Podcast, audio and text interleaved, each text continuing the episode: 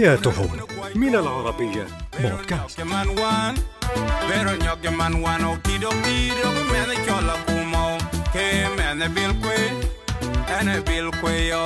مرحبا.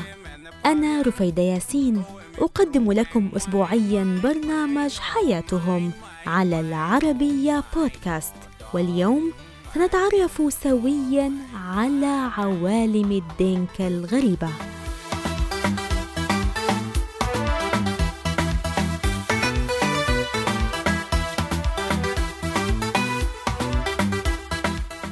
الحب قد يأتي بغتة تماما كما المطر. لكن لكي يتوج بالزواج قد تكون هناك مقاييس تخضع للعادات والتقاليد خاصة لدى قبيلة الدينكا الأكبر والأشهر وصاحبة النفوذ الأعلى في جنوب السودان.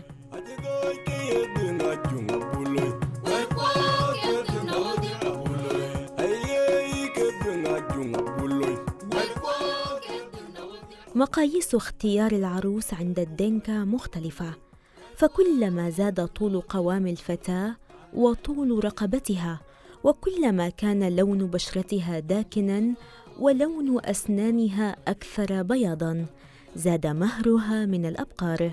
فالفتاة التي تتوفر فيها هذه الصفات يصبح مهرها أعلى وأكبر من قريناتها. كما أن مكانة الأسرة الاقتصادية والاجتماعية تشكل معيارا آخر في ارتفاع المهر الذي يقدر بعدد من رؤوس الأبقار قد يصل إلى العشرات.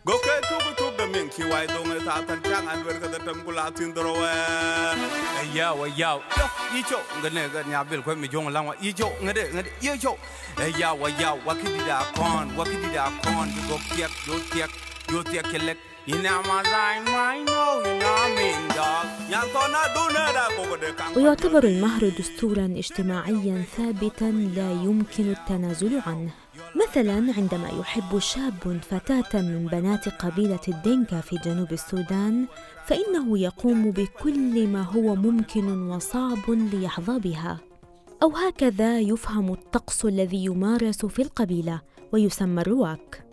فإذا أحببت فتاة عليك اختطافها أولاً والرواك الذي لا يزال مطبقا حتى الآن عند الكثيرين منهم هو أن يختطف الشاب حبيبته ويقتادها إلى مكان غير معلوم بالنسبة لأهلها وذويها إلى أن تشارف على وضع الطفل الأول ثم يحضرها لأهلها لإتمام مراسم الزواج.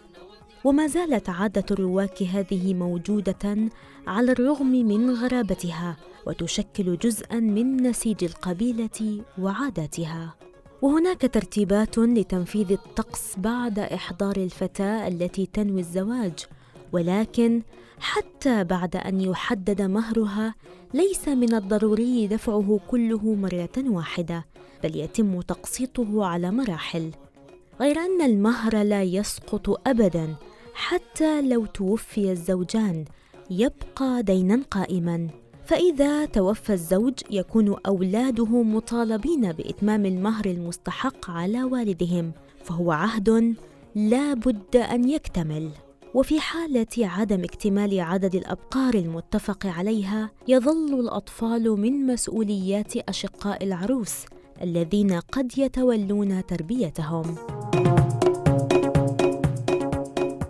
قبيلة الدينكا معروفة بأنها أكبر القبائل العرقية في جنوب السودان، وهي قبائل رعوية تتكون من عدة عشائر مستقلة ومترابطة، يقدر عددها بما يزيد على مليون ونصف المليون نسمة.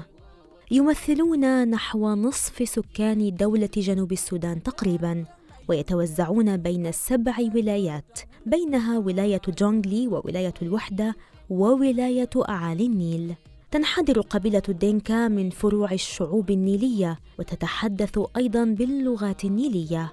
وهم من أكثر الأفارقة سمرة وطولا وهم أيضا أقوياء البنية جدا.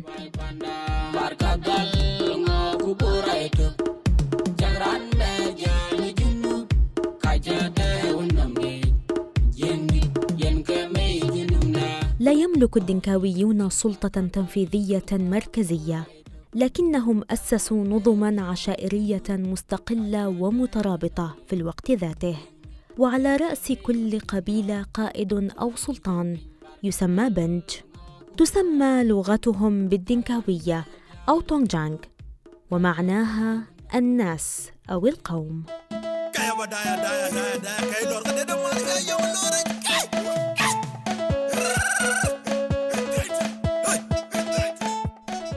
الناس في قبيلة الدينكا تعتمد على النفير والتعاون. والرجال والنساء يتشاركون في بناء بيتهم وفي الزراعة أيضاً. لكن المرأة وحدها تتحمل مسؤولية تربية الأطفال والأعباء المنزلية. كما يتصالح الناس في القبيلة مع فكرة تعدد الزوجات. وأينما حلت المياه ارتحلت قبيلة الدنكا فعندما يحل موسم الجفاف في جنوب السودان من شهر ديسمبر وحتى مايو من كل عام تقريبا ينتقل أفراد القبيلة الرعوية من المرتفعات إلى الأراضي المنخفضة القريبة من نهر النيل حيث اعتادوا أن يقيموا معسكرات واسعة لأبقارهم مما يضمن وجودها في بيئة رعوية. كما ترتحل الدينكا في أشهر الجفاف إلى مناطق تقترب من سهل النهر حيث المياه التي يتطلبها الراعي وتعاود الارتحال مرة أخرى إلى مناطق مرتفعة في موسم الأمطار لتجنب خطر الفيضان.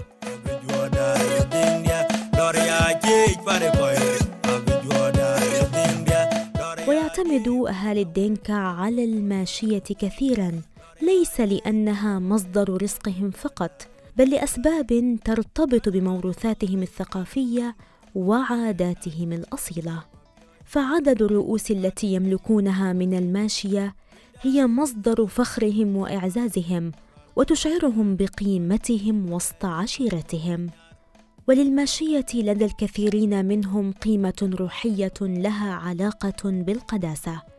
حيث تشكل الأبقار عنصرا اساسيا في طقوسهم الدينية وبعضهم يعبدون البقر حتى الآن.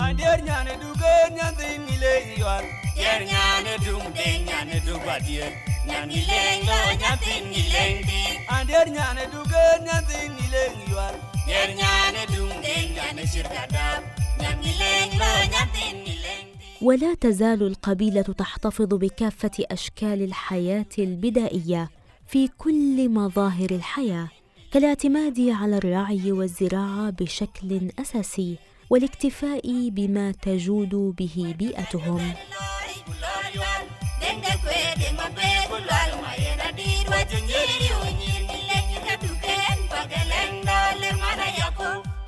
حياة الدينكا من الطبيعة وإليها.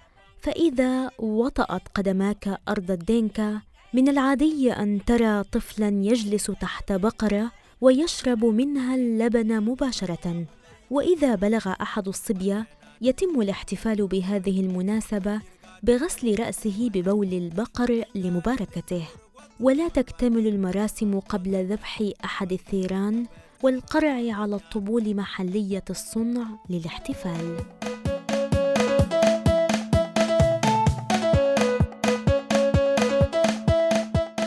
ومن أهم أجواء الاحتفالات لديهم مهرجانات السمن وهو مهرجان يبدأ في فصل الخريف مع موسم الأمطار وهو مخصص للشباب حيث يعتزلون لفترة يذهبون فيها إلى المراح ويبدأون تناول السمن وشرب اللبن كثيرا وفي نهاية المعسكر يخرج المتسابقون من عزلتهم والأسمن بينهم.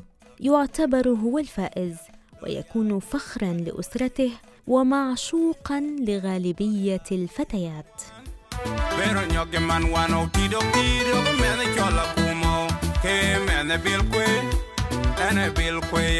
تفاصيل حياة الدينكا قد تبدو غريبة للكثيرين لكنها عاداتهم وتقاليدهم التي توارثوها أبا عن جد ولا يعرفون غيرها.